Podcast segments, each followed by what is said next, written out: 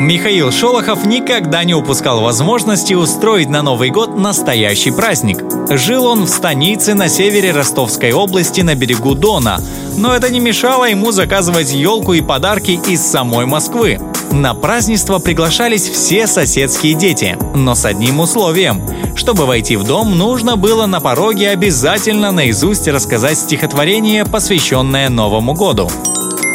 Когда все рассаживались за столом, наступало время великолепного обеда. Ну а после него маленькие гости принимали участие в необычной игре. В центр комнаты выносили шапку, куда заранее клали свернутые бумажки с номерками.